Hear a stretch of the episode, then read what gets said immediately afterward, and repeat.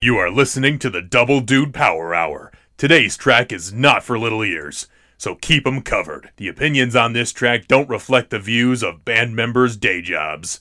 Now, get ready to rock and roll with two dudes and their new single, One Double Feature. We are two dudes, one double feature.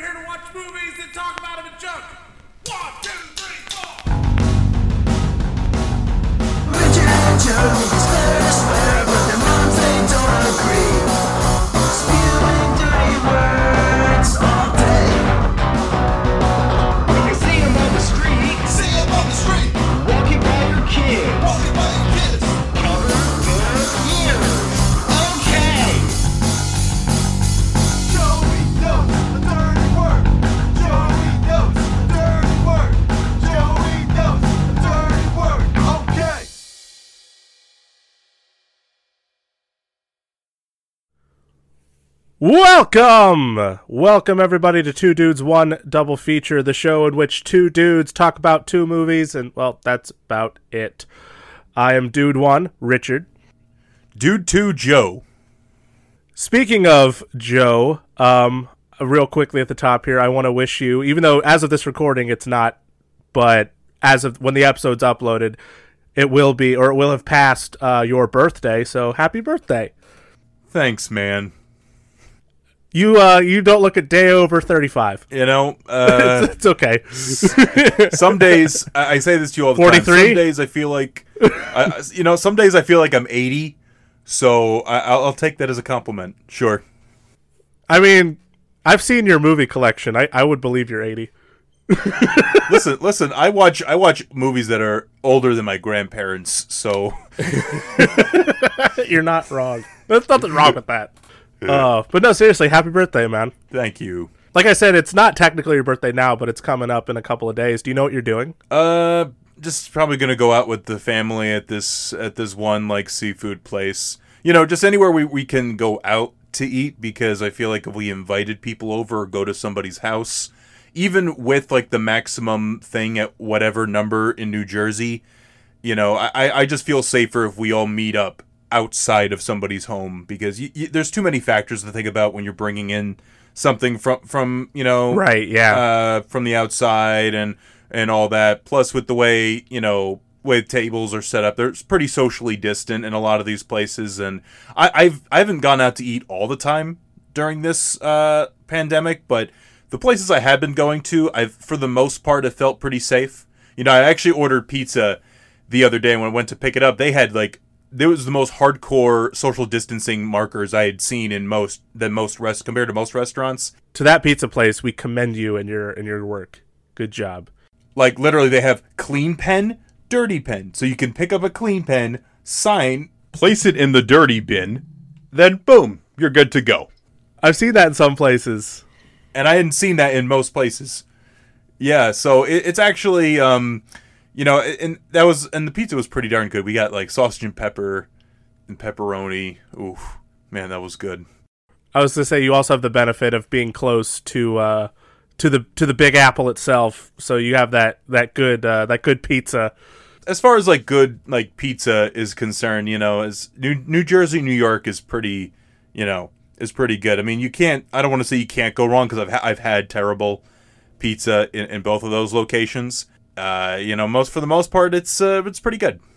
Nice. I'm doing pretty. I'm doing pretty good actually. I two things. Um, getting back into Star Wars again, which is not new. It's either Batman or Star Wars for me in the past. like it just it's like a transition. Um, I finally because remember uh, at the beginning of the of the quarantine we started watching Clone Wars. I finished Clone Wars. And I made a video about it, which you, Oh, that's you can check it out on my YouTube channel, Channel Twenty Three. Ha ha ha. And uh, now I'm in the middle of watching Rebels. So once I'm done with that, I'll probably make a video about that, just because I'm kind of getting in the, the getting the bug for it a little bit. The last episode we talked about Alien, and it prompted me to want to watch Prometheus again to finally like watch it in its entirety. So I did that. It was okay. it's, it's all right. I mean, the best part was uh, Michael Fassbender and his Lawrence of Arabia hair. I did watch Alien Covenant as well after that. That was that was a lot better than I remembered it being because it's just wild. It's just kind of a wacky movie, but I, I kind of liked it. Yeah, I've never seen Alien Covenant only because like Prometheus actually was one of the better 3D experiences I've had at the movies, but as a overall movie I didn't care for it all that much. It doesn't advertise a like it doesn't like give you that feeling of wanting to move forward after because when when the first one stinks you're like eh.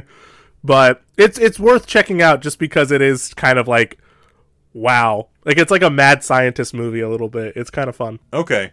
But um, speaking of movies, um, there was actually before we get into our double feature, there was somewhat of a big movie news that happened uh, the past week. Yes, uh, I was going to pull up the article. It's okay. We pre- I promise you, we normally prepare for these episodes.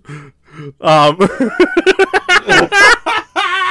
yeah, so the big movie news, the big new movie news the last couple of days, everything with movies lately has been relating to the pandemic, right? yeah, it, it, it's just it's hard to talk about anything movies in recent memory without mentioning that and all the movies that are like moving their release dates moving indefinitely moving you know to pvod moving to streaming and all that well one of the big ones Mu- disney's mulan their remake of their disney renaissance film is getting a release on Disney Plus in markets that have Disney Plus. In other places that don't have Disney Plus, it'll go to theaters. But in places that have Disney Plus, if you have a Disney Plus subscription, you can pay $29.99 to have Mulan on Disney Plus. listen, I have some issues with this from from just a job standpoint because first and foremost, it's sa- it's bad enough that we're in the middle of this, but as far as like the movie theater point of view, it's bad enough that a lot of these movies, especially if like the, when the big ones start going to streaming, then that's just money out of the movie theaters' pockets and you know out of the people that work in the movie theater biz. So when I see stuff like that, it it somewhat hurts my soul a little bit, you know. But on top of that, like it's an interesting move, and it's going to be interesting to see how it affects things moving forward. I don't know if I'd pay thirty dollars, admittedly, to see Mulan. At least to see, maybe if it was like, I know I'm going to do it. So, I, so this is all pointless what I'm saying, but but like like if I thought about it and I actually didn't do it, I would probably. It just seems like a bit too much, but I know I'm gonna do it anyway because I want to watch it. I know I've heard with the $30 charge, it's not just a rental. It's basically saying as long as you are subscribed to Disney Plus after you pay that 30 bucks, you have access to Mulan. Which I, I would say it's interesting because I haven't seen anybody do anything quite like that. Usually when you have like a PVOD or like a streaming thing, is usually either one or the other. But this is like a weird Right. sort of hybrid. Um, going off of my perspective, I don't work for a movie theater, you know, so obviously I hear your struggles, but I also look at it like this. Okay, my AMC, which I've been going to my entire life, my entire life, when it was a Loews theater and had terrible seats. And I remember they had like the Grover like intro for like the movies, like you know, and and sit back and relax, enjoy the show. I remember those days as a kid. Oh boy, But there's a lot of problems. One, the bulbs are clearly dimmed, so the projection is garbage. So when I was watching Avengers Endgame, it just looked like mud was on the screen. I could, I, it, it wasn't exciting. I was like, this is terrible. This is lame, and that could really affect your perception of a movie. And also, there's like yellow smudges that have been on there since I was in high school, which was like a decade ago for, for me. So, like when I was watching Little Women, great movie, but then I see like a yellow smudge on this like really emotional scene where a character is dying, and you're just like, oh, great, it's a yellow smudge. listen, I I feel for your plight. I understand, you know, what your situation is, but at, at the end of the day, I don't care if you have a movie theater. it takes away my money. But here's the thing, though. But it, it kind of doesn't, though, because we don't know when movie theaters are going to be opened up here, though. And there's going to be You're not wrong. There's going to be a you're, there's going to be a lot of product that will be put in theaters. Like I'm talking long thing. It's- term. In long term, yes, long term, this is disastrous. I don't disagree with you, but Yeah. it, it- it's like as of remember- now, as you of know, now, it's I I think it's a better idea. it's a better idea because Disney has been losing hand over fist billions of dollars since this lockdown started. And a lot of that's come from their theme parks, which generate a lot of money for them, but they've had to keep those parks closed for such a long time that you know they've been losing so much so much money and they couldn't release Black Widow or Mulan, which those could have ear- each earned a billion dollars apiece. Yeah. So and it's not like we have like okay, movie theaters will will everything will be okie dokie in October, right? If you if that if somehow Exactly. that magically could happen, this move would not be happening. However, because there is no end in sight for a lot of this stuff. I mean, there are certain things Very that true. are reopening. Hollywood just is not ready right now to do a nationwide opening of a $200 million tentpole release. But all, going back to my point, my selfishness, I can control my theater exactly. environment You're selfish. my, my selfish but really like I can control my my environment. I watch my stuff on my 4K TV with my sound bar. Is it as good as a premium movie experience that has like the perfect projection, sound, yada yada, and all that nonsense? No, it's not. But it's certainly better than seeing a yellow smudge on Mulan's face. Listen, on that note as well, this is just to your AMC. That's just bad business because I know at my theater they've changed the screens. Like we get we get whole shipments of brand new screens sometimes, just and we swap them out because that's what you do out over time. The fact that that's been the case for you know your entire life that you've been going, that's just bad business on your movie theaters. That's just you need to go to a different theater. but it, the problem is like the next closest theater is so is far and i'm just like it, it, it's it's it's like it's kind of like a we used to have another local theater by us but then they shut down this was pre covid and all that nonsense Right. but it, it's going to be tricky because amc is going to be really hurting after this and that not even Yeah. just from covid they have they have billions of dollars in debt from other ventures and all that from improving their theaters which does not include taking care of those screens but that's besides the point uh, point being this is uh, this is going to be an interesting decision you know and to see how this moves forward in the industry it's got its high points, but it's got its low points. So whatever happens in the long run with this is going to be interesting. I just hope that it isn't a devastating thing. That's my viewpoint because it could easily be one. I hope that this is like something that keeps Disney afloat, but also doesn't like sink the movie theater industry as we know it, because that would be awful. Right. I would cry. Anyway, so that's that's uh, the bit of interesting uh, movie news that we've had. It is going to be interesting, admittedly, just to see how, like all these movies going to streaming, how that plays out as time goes on. Because obviously, it seems like a lot of these studios are experimenting. They're trying different avenues and like where could they make the most money? How could they make the most money? It almost feels like if they f- if they find a plausible, uh, good enough way to, to be able to make this work, even post pandemic, when things start kind of like, you know, getting somewhat back to quote unquote normal, then that's that's going to be a bad thing for movie theaters. But uh, who knows? We don't know yet. It's it's it's uh it's it's in it's in the works right now. So one thing I will ask is, our listeners, are you going to pay thirty dollars to watch Mulan? Would you, or if you had to pay for Mulan at home, what would be the dollar amount that would be your limit? Please let us know your thoughts on our social media: Instagram, Facebook, Twitter. If I was answering that, I'd say like five ninety nine a month. Wait, I already do that. Disney Disney Plus is six ninety nine. Well, you know what? I I, I know people. I can Oh, you get know, a you dollar know, you know, off. you know, uh, you know Bob Chapek. Yeah, well, I call him Bobby. I call him Robert Bobby. just to like throw just and I whenever he says Bob, I'm like, dude, that's so weird. I know he was Robert. oh goodness gracious! Oh, good, good, good gravy. You know, but uh, I did pay for a movie recently on my my television. Oh. that you know it it was not thirty dollars, but man, if I had to pay thirty dollars for it, I'd have to say I think it was worth it. And I we wa- both watched this movie. Oh, did we? Yes, we did. What what is what is this movie you're talking about? I forget. This movie that we watched yesterday, which is coincidentally the first film of our double feature pairing, is Edgar Wright's Scott Pilgrim versus the World. I love uh, that was good. I like that. That was a worthy intro for Scott Pilgrim versus the World. oh my god, no! I'm actually super excited about this because, as you know, this is one of my this is literally one of my all time favorite movies. Here, here's a bit of a story. I, I told you this story last night, but but here's a story for the listeners.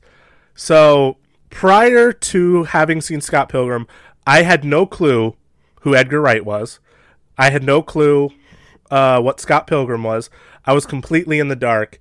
And then in 2010, which was the first and only time I've ever gone to San Diego Comic Con, which was a pretty, actually, was a pretty cool experience. I actually ran into Zack Snyder uh, walking down the sidewalk at one point, which was weird. I was going back to the convention center, and uh, it was Friday night, and I was going back to get picked up, and I walked past him right next to these giant semi trucks that were promoting Jackass 3D. And like all the Jackass guys were having like a picnic there or something. Yeah, yeah, yeah. But that's not the story. Okay. That just was a fun little thing that happened. To build the atmosphere. Just to paint a picture for you of San Diego Comic Con if you've never been. So when I was there, I think it was Thursday or Friday, I don't remember. We were getting ready to go to Hall H. And if you've been to Comic Con, you know Hall H is where they have the big panels for the biggest movies. So, like, for example, um, Saturdays at San Diego Comic Con were always huge, epic, uh, exciting events because that's where, like, Warner Brothers and Marvel and Disney and all those cats would, like, put out, like, the biggest movie news, be like, oh my God, like, when we heard that Batman and Superman were going to be in a movie together, it was at it was at San Diego Comic Con in Hall H during that during their panel. We were waiting in line, and the line for Hall H is huge. It's the biggest line I'm pretty sure in the entirety of the convention. And so then uh, the next panel that was stall- start, starting, pardon me, was Salt. You know the uh, the the classic Angelina Jolie spy movie that everybody remembers. Is that the one with James McAvoy? um, so is he in that one? no, that's that's Wanted. Wanted. Gotcha. Gotcha. Okay. Yeah, no. Salt. I don't even. I've never seen it, so I That just couldn't shows tell you how much we know. I was just excited to. That just shows you how much we know about these films. I was like, I don't know what I don't know what it's about. I was just excited to see Angelina Jolie from a very far distance. I got to do that too at D23. Right? It's fun. so we're sitting there, we're listening to them talk about salt, and I'm like, yeah, whatever. And then uh, they, I think they talked about the Expendables that day, and they talked about Red, which are basically the same movie, except one's based on a comic by what is now a alleged uh, sex offender, which is true. Look it up. It's it's sad. Uh, when the Scott Pilgrim panel was happening, beforehand they were handing out these pins. They were, and each pin had like a different character. So like there was a couple of the X's, uh, some of Scott himself, and and there was ones that uh, was like the extra life one. The panel started, and I was I was like, ooh, I like it was the first panel that like you know actually like handed people to handed something to the crowd. So I was really excited to get something, and eventually the panel started and Edgar Wright came out because he was moderating the panel, and it was so hysterical. I, I instantly fell in love with him just as a person because I had never seen any of his movies, but I was like, this guy is hilarious. He's so charming. I love his British accent. I love it. And the cast was coming out, and um, pretty much everyone in the cast was there except uh, Chris Evans because he was filming Captain America at the time. But funny enough, Michael Cera dressed up as Captain America just to like balance it out. so that was really funny to see him walk out in the Captain America outfit. Right. And then Edgar Wright, he was talking about the movie, he was showing clips, and it looked really, really cool.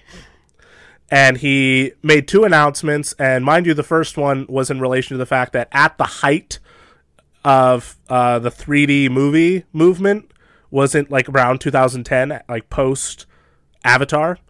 And so his first announcement was this movie will not be shot in 3D, which the crowd erupted with excitement, including myself. And then the other one was he was excited to announce that uh, in small roles, uh, two actors that people know him for or know that he uses a lot in his movies were going to be in the movie. And he said everyone welcome to the stage simon pegg and nick frost.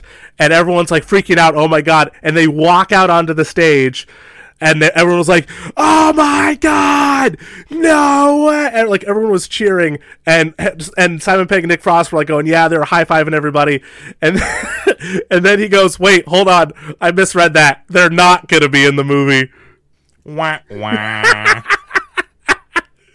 Oh my god, that was so funny. And then like they then Edgar Wright and Nick Frost or uh, Simon Pegg and Nick Frost looked at Edgar Wright and they were like, "Oh," they just walked off the stage all sad. That was it.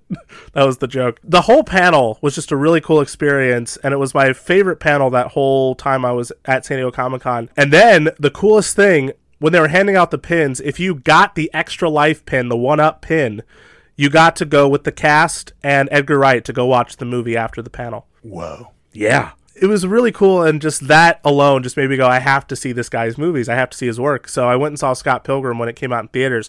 Instantly fell in love with it because it feels like it's my brain a little bit in a movie. I did feel like when I was rewatching this, especially, you know, because when I first watched Scott Pilgrim, I don't, I forget, I might have known you, but we weren't like, we, we, we were more acquaintances, I think, at that point, you know? And I, I don't think we were as close. no, yet. but like now, uh, seeing it now after knowing you for so long, I'm like, yeah, this is like Richard the movie. Except I hope you wouldn't you wouldn't act like Michael Cera and date like a like a, a high schooler or something like that. At this age, no. Definitely not at this age. if I ever like say Joey meet my girlfriend, she's an 18 year old, a senior in high school. I hope you like not only slap me, but like maybe punch me right in the face. Maybe it would get your brain in order at that point, and it would be like the greatest thing that happened to any of us. Just whoom. Wham!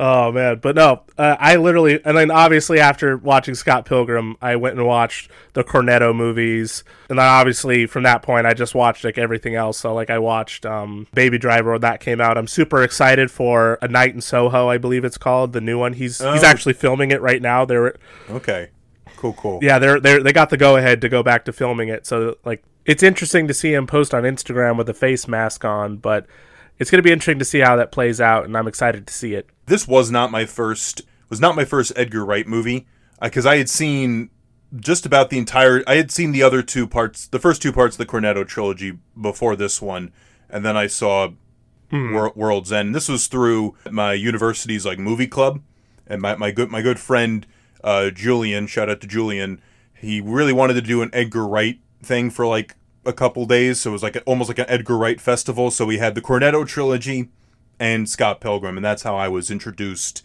to the works of um, works of Edgar Wright. One of the things that I want to say right off the top, and we're talking about a lot this episode. This is definitely an Edgar Wright movie.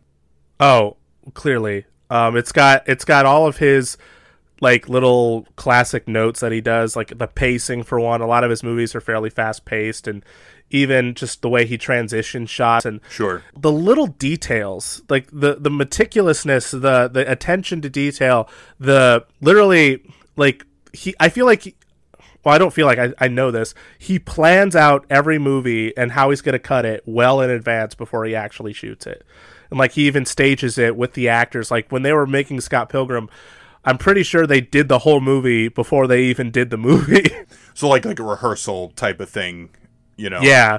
Yeah. and like they did all types of different things like exercises it was kind of like a summer camp a little bit but it was all done mm-hmm. in massive preparation his pre his pre prep for movies is insane there's only so many directors that you see have that that much attention and put that much work into each movie it's probably why he's only made what like six or seven movies so I mean, he he puts the work in to make it like exactly how he wants to make it. Is this the biggest movie that he's done as far as the budget is concerned? Um, Just I'm not out of sure. curiosity. Actually, I'm not. I think this cost like sixty million to make.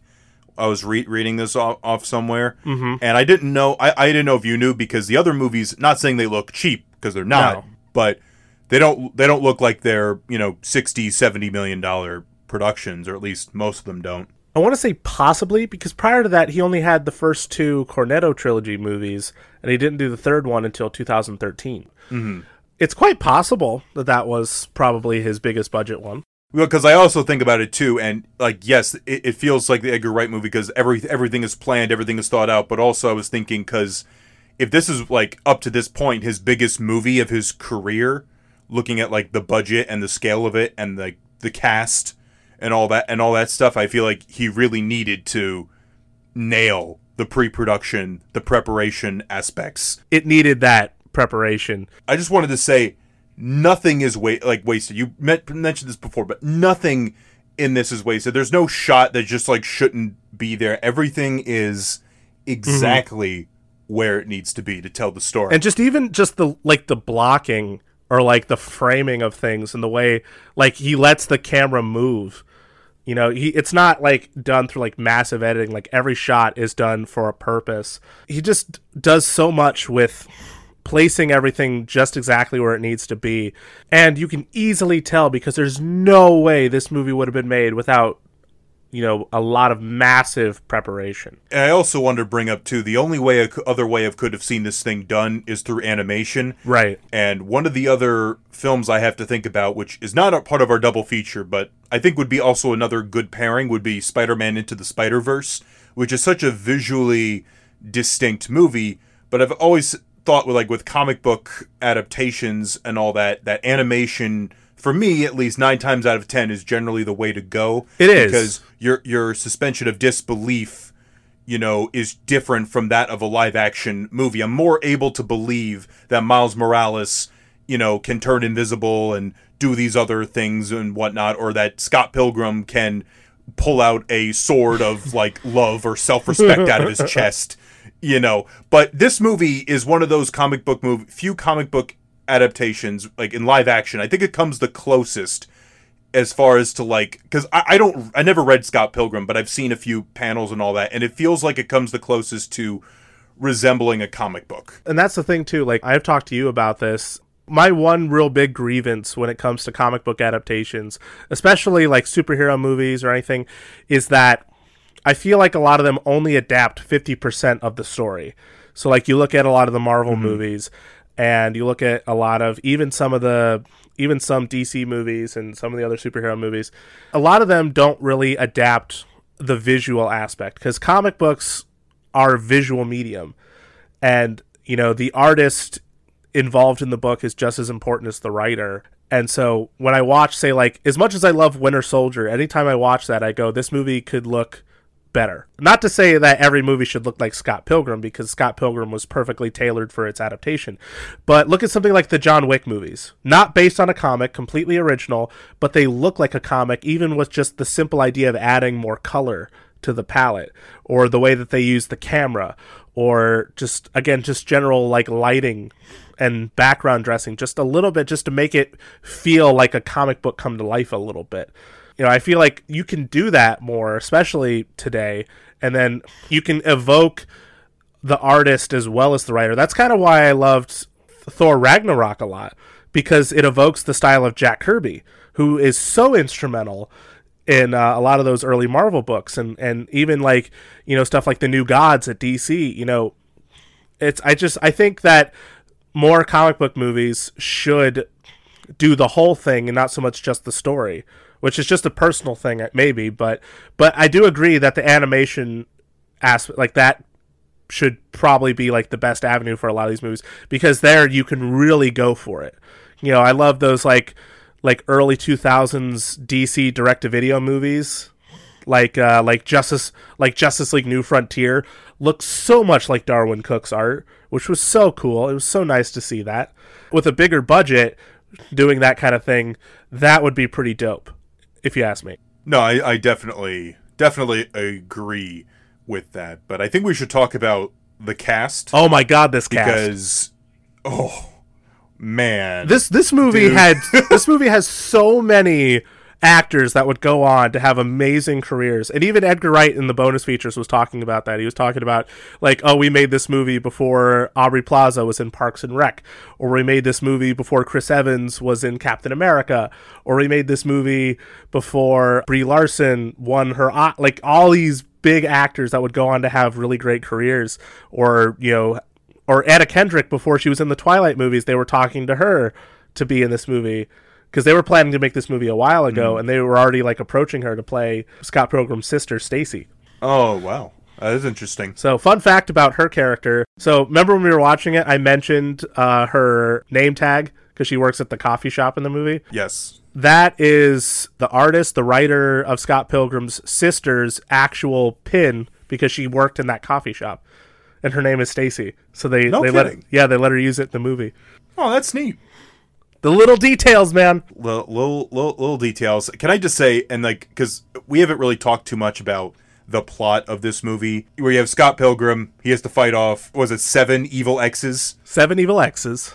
seven evil exes and they're each so different and unique from one another and oh my good can we just appreciate that that Chris Evans is basically playing if if Liev Schreiber and Clint Eastwood had a baby who grew up playing Tony Hawk games became a movie star and was basically Clint Eastwood on a skateboard can we appreciate that Oh my god, yes we can. The utilization of the actors in this movie is astounding.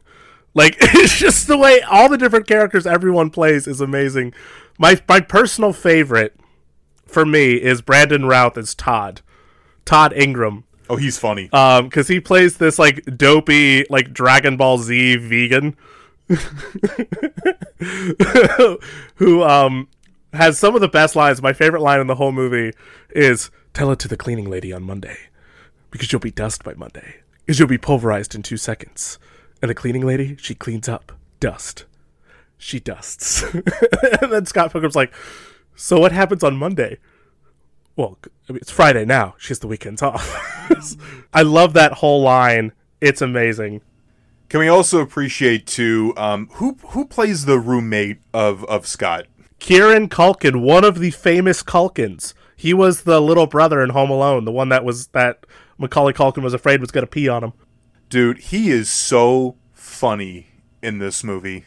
Oh my god, dude, he's Wallace, the room, uh, his uh, his gay roommate is the absolute standout of the entire movie. like, like, I, I agree so much.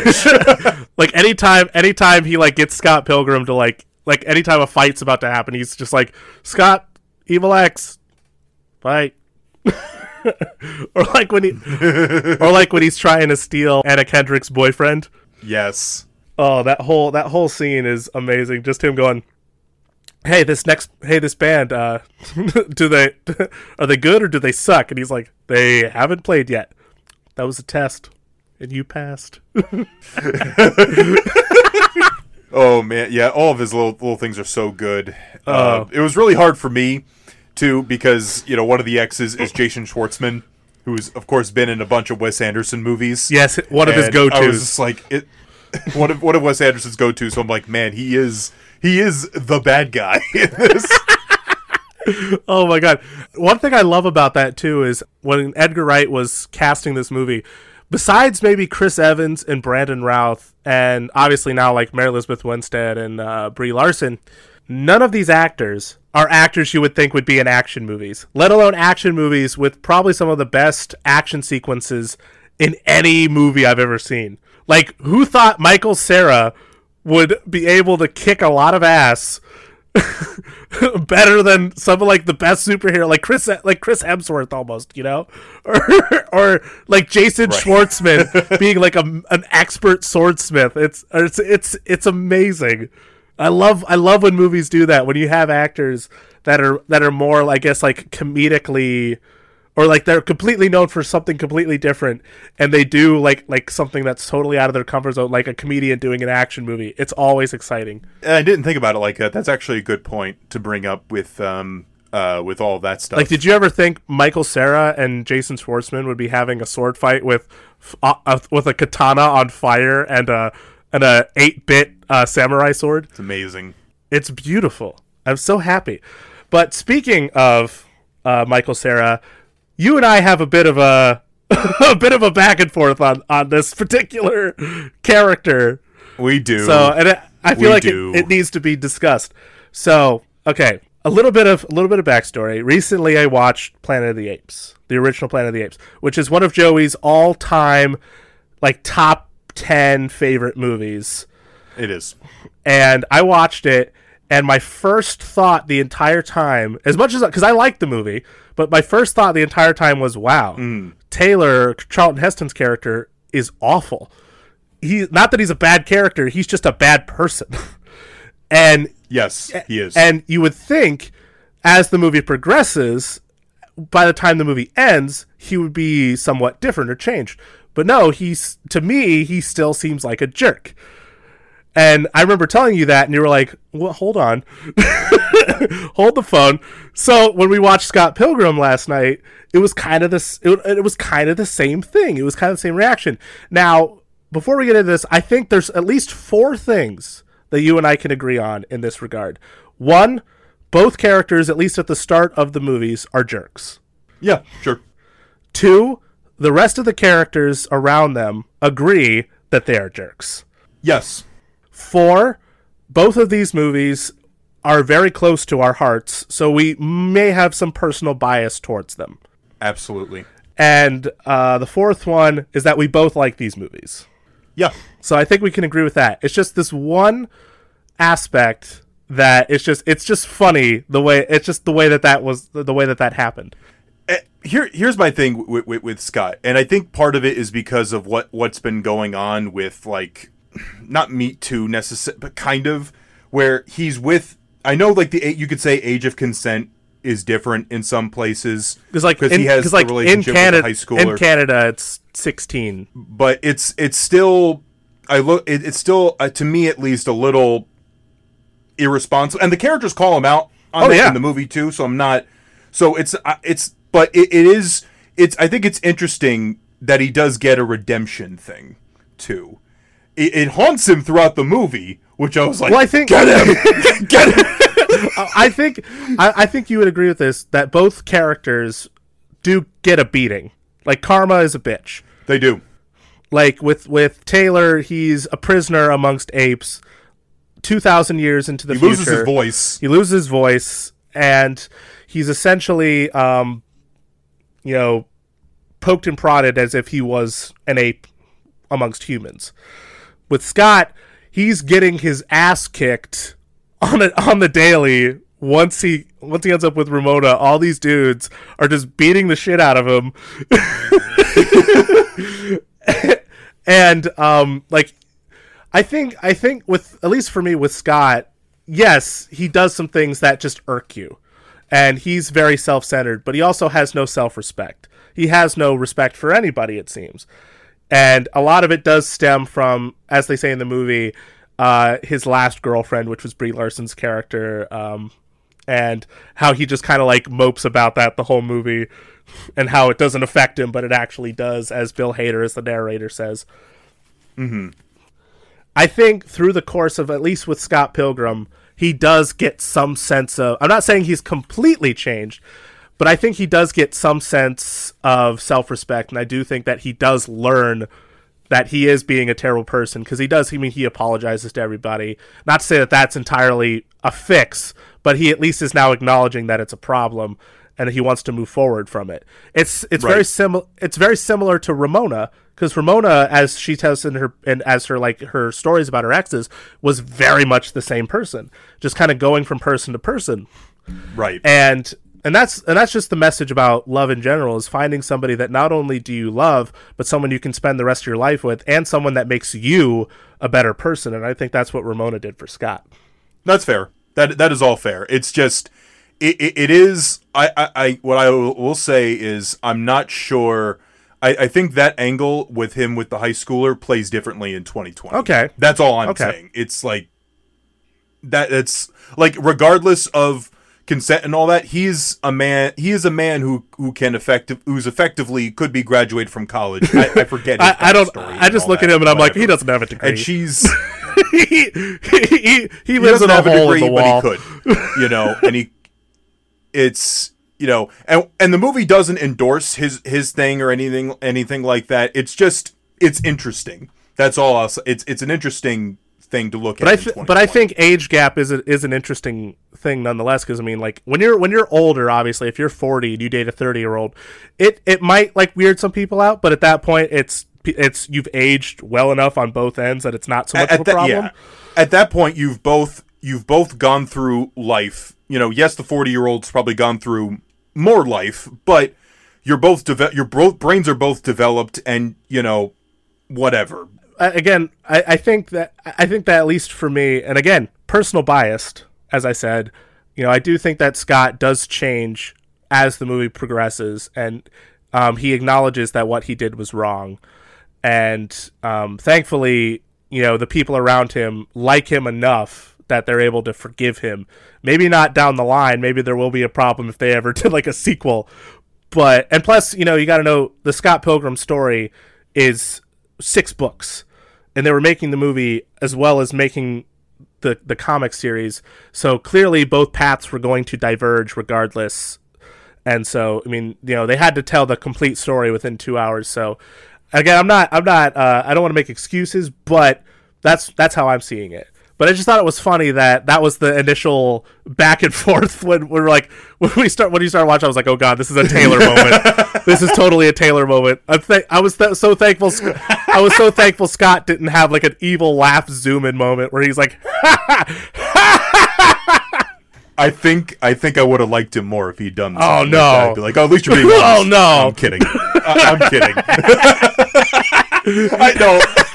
I just like evil zoom in laughs in general. Vague, vaguely ominous laughs. Let's normalize that. yes, Uh, please. No, but going off of weird things, uh, this movie, unfortunately, its, its initial release did not make back its money. It cost sixty million to make, and it made Yeah, it was it forty-seven million? It maybe worldwide. it definitely something like lost money, which sucks because when you love a movie, especially like as much as I love Scott Pilgrim, it's sad to hear that it that it didn't make a lot of money, and that happens a lot, especially with movies like Scott Pilgrim that are more visually stylized. And I'm not saying that it's it it's not you know justified to dislike the movie or to you know think it's not a good adaptation. That's perfectly fine obviously. M- films are subjective. But it does it to some degree it, it does kind of hurt to hear like oh it didn't like, no one cared enough to want to go see this. But now, if you talk to people who have seen the movie and they probably have seen it on Netflix or, or whatever, they've seen, I don't know if it's on Netflix still, but like I'm sure a lot of people saw it on Netflix or whatever. And you talk to people now and they go, yeah, Scott Pilgrim's a pretty good movie. yeah it's it's it's getting a second wind which is nice and i think uh, it's exciting to hear more and more people because I remember when it came out, like I would be telling people, "Oh my god, I saw this movie, Scott Pilgrim. Have you seen it? It's so awesome. It has amazing fight sequences. It's a love story. It's like the perfect date movie. It has everything for both, you know, like the you know both people that like the romance, but also the like the comic book action scenes. Chris Evans is in it. He shows off a little bit of his chest. You know, I mean, what more do you want? It's a it's a good movie. it's a good time. Go see it. But no, it was it was it's nice to see that it's getting a second wind. Um, and it's its tenth anniversary this year. So happy tenth anniversary, Scott Pilgrim. Woo! Woo, indeed. Oh my goodness! But Scott Scott Pilgrim is definitely you know definitely a unique film as far as like the last decade or so of movies is concerned. Uh, would you now? Do you think the movie was marketed well for what it was? I th- it could be a case of one of those movies that they just didn't really know how to market it. I mean, I think now because I think Edgar Wright has become more of a of a name to some degree for for people. Maybe not a big name, but a name for some people. With uh, like Baby Driver, if Baby Driver didn't have the unfortunate controversy of having terrible people in the movie, I think that movie would have gone on uh, to be an Oscar movie in some degree. It would have maybe got nominated in some categories. Admittedly, I think so. That is that is a good question. I think maybe like it just it, maybe it was maybe it wasn't. I people from the jump didn't really know what to make of it. You know what I think it was for me when I was looking at this, and I I was an idiot in high school when this came out, but I, I just think I saw Michael Cera, and I'm like, is this Juno again? Obviously, they're two very different movies. Oh, but Diablo I was thinking Cody. Michael Cera. I was thinking, I was like, is this Juno? And Michael Cera was in a lot. Oh no, yeah, he You know, was like, like, he was in a lot. Super things. bad. Juno, like he that was kind of like the height of his career. Now he's not really much in anything. The last movie I saw him in, well, I didn't even see him. I heard him in was Lego Batman as Robin. Who he was amazing. Right. Why is Michael Cera in all my favorite comic book movies? I hope he's doing okay though. In all, in all seriousness, you know, he he plays he plays. I, I I give his characters crap, but he he plays them well. Honestly. does. I can't imagine anyone else for that role. To be honest, he plays it very well. No, he does a great job in the movie. And if you didn't have like we say this all the time, but if you didn't have that that perfect actor as an anchor to like lead your movie, then the movie just is crap. There's no point in it. But I like Yeah. but I think I think Michael Cera is a good lead for the movie. I think the whole movie has an, a phenomenal cast. Probably one of the best casts in any movie I've ever seen, if I'm being honest. No, terrific, terrific ensemble. Really, just great visuals. Obviously, Edgar Wright is a master at what he does. And when we come back from our intermission, we're going to get into a little bit more of that Edgar Wright magic with a twist. Stay tuned.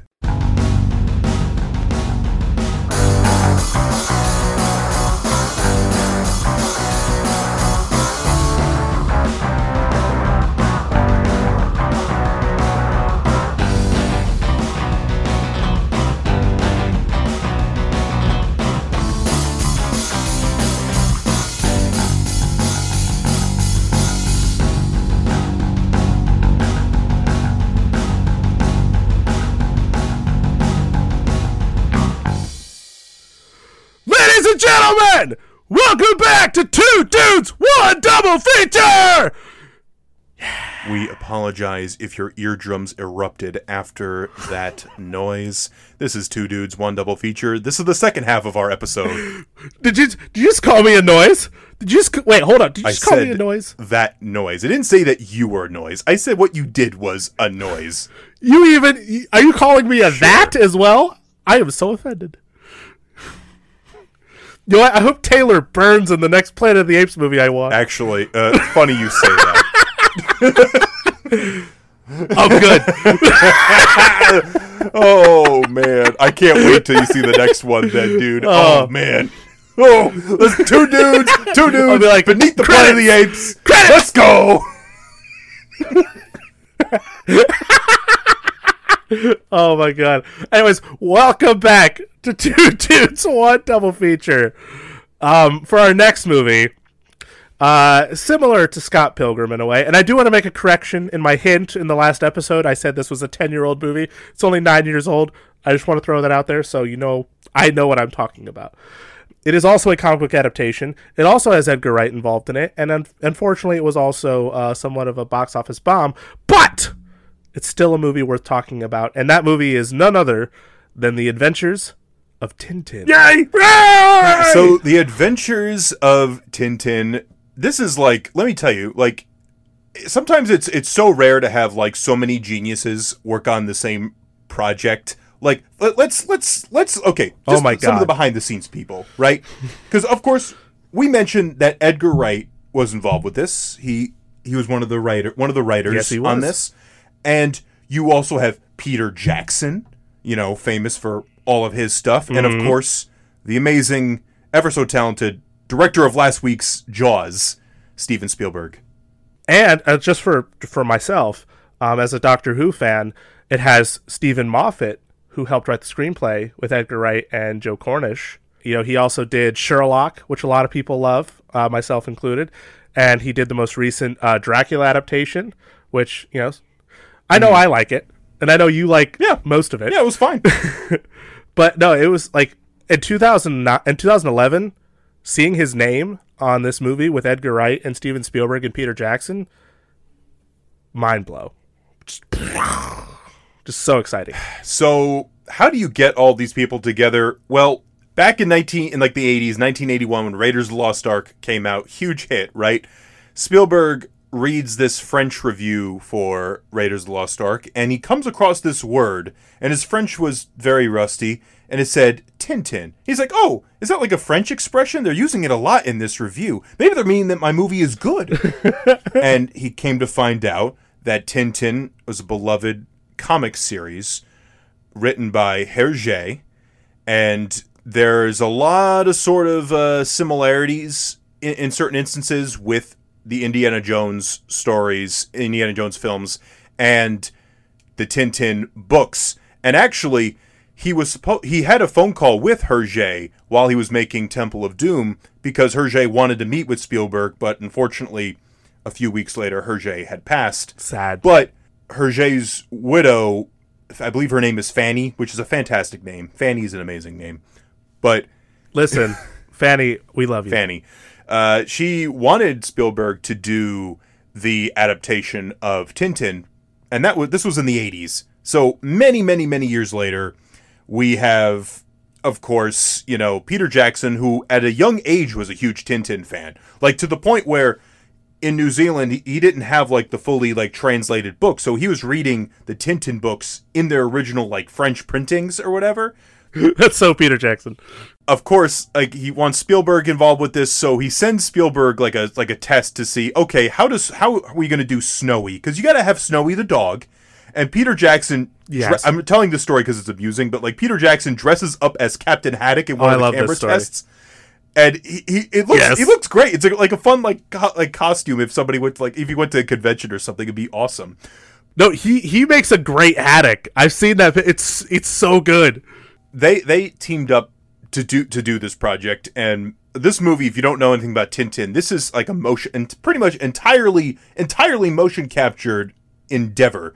You know so you got like your dots on the actors and you know they're acting but they got all these like suits on with dots and little machinery and and all that nonsense. You know so stuff like with Gollum in Lord of the Rings or uh, King Kong with the character of King Kong, or the Planet of the Apes movies with, you know, Caesar. And what do all those things have in common?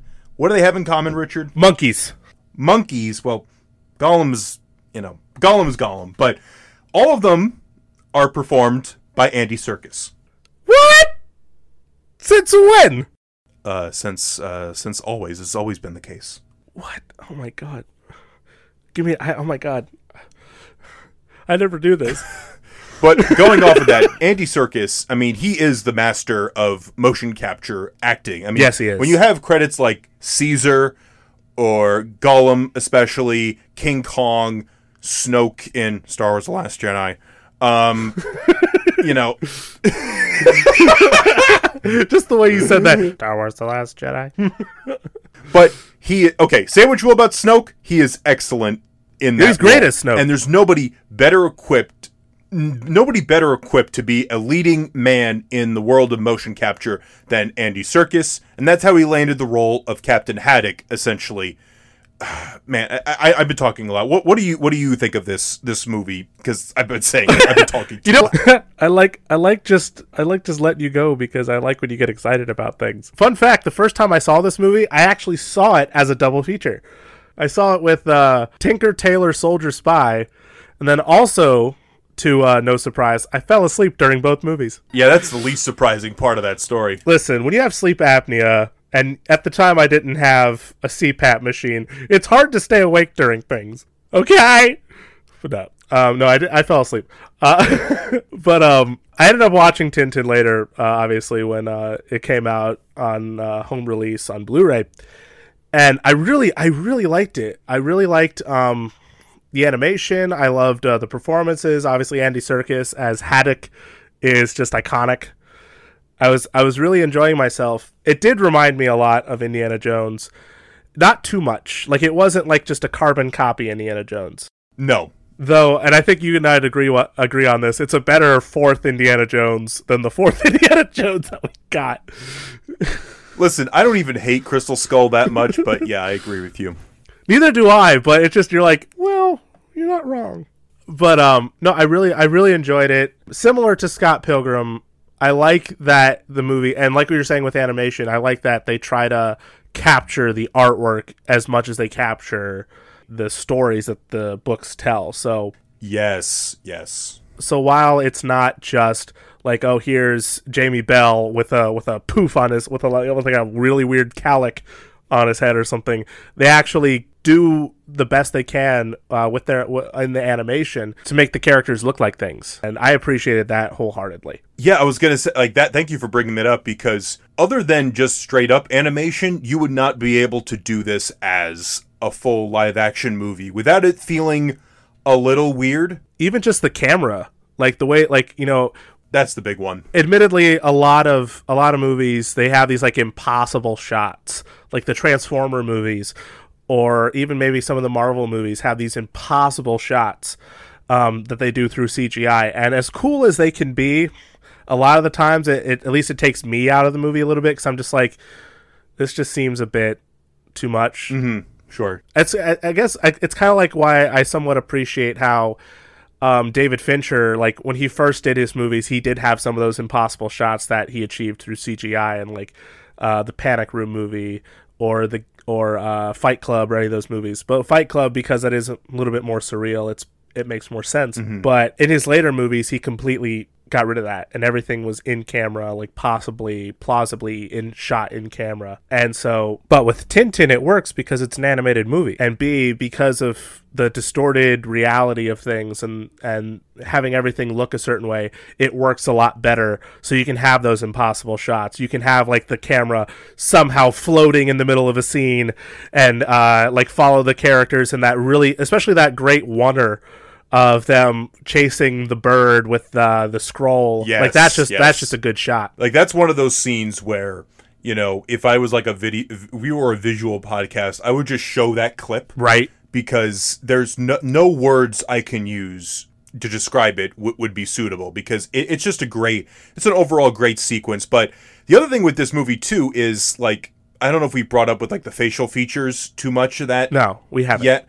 The, with the facial features, okay. So with a comic book, right, you can make things stylized and make a character have a really big nose, or have a character have really, really large uh, mustache, or and whatnot. It, it- you wouldn't question it twice because it's a comic, Right. Or it's a cart or a cartoon or whatever. But if you were to do this, in, do that stuff in just regular live action, it, it would look off. And the other thing I'm thinking about too are the Robert Zemeckis like motion capture based movies, Right. where yeah. they sort of take you out of it. Yeah. And one of the big ones is Beowulf, where not all of the characters, but a lot of them are just CGI versions of those actors. Yeah. But what I love about Tintin and what Tintin avoids is that Haddock is not just a CGI Andy Serkis. The Daniel Craig villain is not just CGI Daniel Craig. it, they actually oh, that would be weird. Um, no, they actually just look like the characters from the book, and yeah, no. And the sad thing about Beowulf, Beowulf is that I love the script, and I'm a big I'm a big Neil Gaiman fan, and I think that if that movie didn't look like how it did and didn't and wasn't directed the way Robert Zemeckis made it, it probably would have been a great movie. sure. But unfortunately, it is what it is, and now the movie just feels subpar because it just, yeah, But also, I remember you were saying like this is like an animated movie, but at the same time, it's like it is animated, but also not really though. no, yeah, it's because you're like that's still Anthony Hopkins, that's still uh, John Malkovich. well, I mean like tint, like talking about uh, Tintin, but yeah, like well with Tintin, like because I think they could it couldn't get an Oscar nomination for best animated movie. Oh, really? Yeah, I think that was the thing was it was a performance capture movie, so it couldn't get a nomination for best animated movie. However, I think it did get nomination for um, for John Williams' score,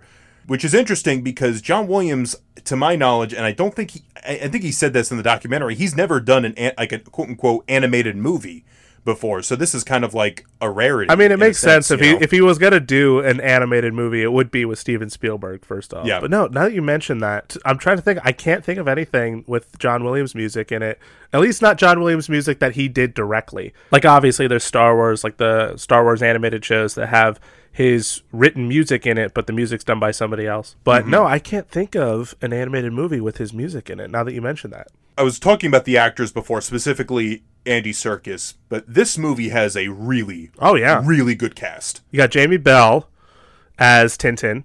You have um, obviously Andy Serkis. You have Daniel Craig, who I think we can both agree. And sorry, Dad, but I'm going to say this: when he's not James Bond, he's the best actor. like, like when Daniel Craig is any other anyone else, anyone else but James Bond, you're like, yes. I agree. And I love like Skyfall. That's probably my one of and Skyfall's one of my favorite James Bond movies. But um admittedly, I would watch Knives Out, Girl with the Dragon Tattoo, uh, which you know David Fincher directed, bringing him up again, uh, or Road to Perdition. Pretty much anything else that he's in, uh, I would watch before I would watch a one of his James Bond movies. No offense to James Bond movies, but that's just me. He's got a hit. Did, did uh, it's just the, the whole the whole cat like they, they even have uh, Cary Elwes in a in a small role in this movie. They who who does he play? He was one of the pilots Oh, really? in the yeah. If I'm not yeah, it was because these I saw him in the behind the scenes and I never knew that until I watched the behind the scenes footage where he was like he was there for like a day. That's really cool. Yeah, he was there for like a day for shooting. He was talking about how yeah, it was a good time. You know, speaking of fun fact, my brother and I got to meet Cary Elwes actually at a screening of The Princess Bride. Yeah, that's right. Yeah, good times, good times. I'm just picturing like uh, Steven Spielberg comes up to him and says, "Hey, uh, Carrie, do you wanna do you wanna be in this movie? I need you to play this character." And he just goes, "As you wish." I think that would be. I thought I, that would have been funny if that was the case. I can see him doing that. Probably my one of my favorite uh per, what actors, two of my favorite actors in this movie, going back to Edgar Wright, are Simon Pegg and Nick Frost, who while they might not have shown up in Scott Pilgrim as much as they joked about them possibly showing up, they do show up in Tintin as probably two of the funniest police officers Yeah, in any movie. Uh, Thompson and Thompson, Thompson with a P and Thomson without a P. they're a lot of fun in this movie, and they both play their roles very well. And it's because they have the characters have subtle differences, and all of that, but they they do it. Yeah. They do such a good job to it. There's such a great commitment, and some of their slapstick in the movie is really funny. it's it's so good. I even asked you. I remember that um, when we were watching it. I was like, "Do you um do you know which one's which?" And you were like, "It, it was a bit hard to tell," but um, and I was like, "the the one with the the curly little uh, mustache was uh, Nick Frost, and the one with Yeah. the more straight mustache was Simon Pegg." They do, like you said, they do so well that you don't really you can't really tell at first. You're like, "Which one?" but I but I gotta say, like uh, going off of the cast, I, I think Jamie Bell does a good job as the lead role of Tintin. Who it, it's such a hard balance. To, that's such a hard character because Tintin is supposed to be young. Tintin's a young guy, but he's not supposed to be like a kid. He's not supposed to be like a young kid going on these big adventures. He's a young guy who can take care of himself, but also doesn't always think of everything. He's very smart, but he doesn't think of everything in every situation Right. and he's clearly the youngest person in the room that he's in because all the other characters are like middle aged or older that he interacts with, you know. And I think he pulls it off very well. And I think, Yes. looking back on the animation, they do a pretty good job where he looks. I think he, he he's probably the closest thing to like a real person that any of the characters look like. But I think that's important. he doesn't have as exaggerated features as like um like Haddock has a big nose and his eyes Hmm. are a little bit closer than normal or the Thompsons kind of look like Charlie Chaplin got inflated or something. I'm just imag- imagining Oh. like like a, like a balloon pump or something. Just or um or like uh with with Daniel Craig his character li- like clearly looks like a villain with like his more sharp chin and his big old snipe nose and his hair like kind of poofed back and all um but Tintin looks the most normal he does have his his iconic uh little cowlick that he has his like poof thing but other than that like he's pretty much the most normal looking which I think works because he is he is our character that we need to we need to sort of connect with. And if he looked really outlandish, we wouldn't be. I don't think we'd be able to take the movie as seriously as we do. You know, he's that is our sort of our connection. I do agree with that This was rated PG, and you would think, oh, PG. You think of like Frozen. You think of a bunch of Disney movies because a bunch of animated movies are just PG, and we think no- nothing of it these days. yeah these days But back in the day, PG was just the step before rated R. So a lot of things fell into PG, like Raiders of the Lost Ark, Star Wars. The Star Wars movies were all PG, the original ones, and n- uh, not until Beetlejuice. Beetlejuice. Beetlejuice was Beetlejuice was PG. really Yeah, because it came out before the PG thirteen rating came out. wild. I didn't know that. Yeah, But yeah, that just goes to show you there's a lot of things that you probably wouldn't show really young kids now. Right. But back then, they didn't think twice about putting something like that in a PG. Not to say that this movie is as extreme as those examples, but the way the movie plays with its to- is with its tone. It's a little more serious than maybe your average family film, especially when you have guns in this and you have bleeding, people get stabbed.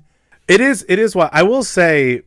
To some degree, I think they did have like families in mind. Like there are some moments in the movie, um, like I pointed out, there's that burp scene that felt kind of childish. the propeller scene was the one that really made me think of like a kids movie. He goes ah, and he like flies off the propeller. He's like, oh yeah. Uh, um, so there are there are moments, but I do well, I agree. I do like that the movie seems to put more of a focus on just telling the the the right, putting the right tone and the right feel for the story that they want to tell. Um, and I think it's just inherently that Tintin, the book. I haven't read the books, but I'm assuming that inherently they're just more family friendly than say like you know some of the other stuff that's PG sure. it's that it's that weird mindset too of because it's an animated movie and because people most people can't see animated like unless you're watching like a manga like a like a like an anime mm-hmm. which sadly most people don't watch anime. There's there's fans obviously but like i would i don't imagine like massive general audience really watch those movies. Most people when they look at an- animation they don't they instantly think oh this is for kids or it's the Right. simpsons. There's no in between tintin i think fa- falls in the in between nicely And I think that's why it was probably on some level hard to market this movie right because I'm going to look at the box office real quick. I love looking at these numbers for things. you you do you are you are box office obsessed I am. I I I I, I yeah, man, it's good stuff. But that you'd be a good producer Thank you. But Tintin in the US in the US made 77 million dollars, okay? Its budget was 135 million. yeah However, wor- worldwide, worldwide, I didn't know it made this much. It made 373 million dollars worldwide. oh wow that's pretty good So that's more than twice. That's more than twice its budget. And they were planning on making sequels to this. I guess it just things things just happened. Like Peter Jackson got involved with the Hobbit nonsense. You know, Spielberg Right. does so many other different things that it's kind of. I mean, I, it's just kind of hard to fit everything in his schedule. I mean, we talked about Del Toro. Del Toro's infamous for all the quote unquote abandoned projects or projects that he just hasn't gotten to. you know, like it, you just like he just got his these scripts on his desk and he's like i'll get to it in a second i'll get to it yeah with with this movie i think it, it's just like a hard thing to really describe to people because i would certainly recommend it if you're a fan of like those like 80s like you know action adve- some action adventure thing from like the 80s or whatever. You know if you like pirate movies there's some great pirate action scenes in this like when you have the two ships oh my god. fighting. It, that's a gr- that's a lot of fun. It made me think of uh um the uh the maelstrom scene from pirates 3 yes. Yeah both both great great whatever you think of pirates 3 both both those action scenes are are really great honestly. High high end action scenes so that's my my thing with kind of both of these movies. Like yes the connecting ti- one of the main connecting tissues is that they're both you know adaptations in sort of like the, the comics medium. Both have edgar wright involvement but also both of them i think unless you've seen them it's kind it's kind of hard to like go okay what is this yeah they're they're not easy to describe. As much as i love telling people about scott pilgrim when they actually seem interested and you ask them and they say what's this about? and then you go well it's uh it's set in this like alternate version of toronto canada. And uh like there's there's fight scenes. The one thing that has worked for me and this is I, this is actually the way they made the, that movie was describing it as a musical but instead of songs there's fighting. Because like when you watch a musical whenever the song comes up no one acknowledges it later unless it's a joke. When the emotion kicks in people sing a song and then the story moves on. Uh, the same can be said for Scott Pilgrim with the fight scenes because it's you know the, when the emotions get high when an evil X shows up there's this massive battle like like in a video game. But again it it's not a perfect description because there is a lot more to say but it just it is significant like I do agree it is hard to be like okay this is what this movie is like especially with with with Tintin because to, I mean with both of them especially, but like with Tintin because it is a motion capture movie, so it's not quite like an animated movie in the traditional sense, but it's also not a live action movie. So it, it's kind of hard. But I do think that both of these make a really good pairing, and they make a good case of how to do these kinds of adaptations. Don't be afraid of doing it in a certain stylistic um, stylistic fashion. Yeah. Don't be afraid to you know sort of embrace embrace the universe embrace the world especially when you look at both of them like with scott pilgrim you mentioned this brilliant with the fight scenes they're so distinct Yes. and they feel Yes. like they're ripped off the pages of a comic book tintin look andy Serkis character got a huge nose and there's a little puppy who could do so many things little puppy could do anything. They don't just get like a real dog to do it. No, it's a little puppy Yeah. who could probably do more than like an average dog can. Or like the, the, the, the pirate ship's doing things that maybe not a real pirate ship could do, but you know what? It works. It's just so fun. You believe it when you watch the movie. And again, like I think of like Aquaman, for example. That's a movie that, you know, James Wan making it just said, I know I'm making Aquaman, so let's make Aquaman. He didn't say like, oh God, I have to, I gotta think about this. I gotta, I gotta make it realistic. Uh, I gotta, I gotta dissect it. I gotta make. I I'm not, I'm not, you know, dogging Zack Snyder, but I'm, I'm kind of dogging Zack Snyder. um, or even even just like other other films in general that have feel the need to have to explain everything that's going on. or even like just they feel like they have to hold back. No, yeah, these these two movies are two fantastic adaptations of their comics, and they they really put the time in to not only adapt the stories but also adapt the artwork. You know, and as I was saying, you know, I read a lot of comics, and a lot of people talk about their favorite writers. They talk about like Mark Waid, or they talk about uh, I don't know why Mark Waid came to my brain, but they talk about all these writers. But I don't feel like the artist gets enough love, and uh, so it's nice when, especially when they adapt movies that were written and drawn by the, or adapt comics that are written and drawn by the same person, um, to like bring everything from the comic to the screen. So it's not just the story that they're telling. It's not just like the Winter Soldier, or it's not just the Dark Knight or Long Halloween or whatever. They're actually taking the visuals, the visuals from the book and putting it on screen. So I like what I like that they're that these movies do that and represent every aspect of the comic. And I wish more mov- I wish more movies would embrace that a little bit. that about wraps it up. Thank you so much, folks, for listening to our episode of Two Dudes, One Double Feature. If you want to send us a message, like us, follow us on Instagram, Facebook, Twitter. That's where you can reach us. We also got a YouTube channel where we're going to post some stuff pretty soon. So definitely subscribe in our link. Check that out. Please do. As always, as always, thank you, Brian from Idaho, for checking out on us. Thank you, thank you, thank you. We love you, Brian. We love you, Brian.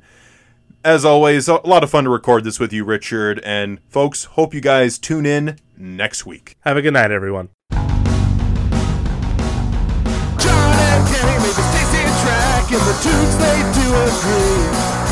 Rock those sexy riffs all day.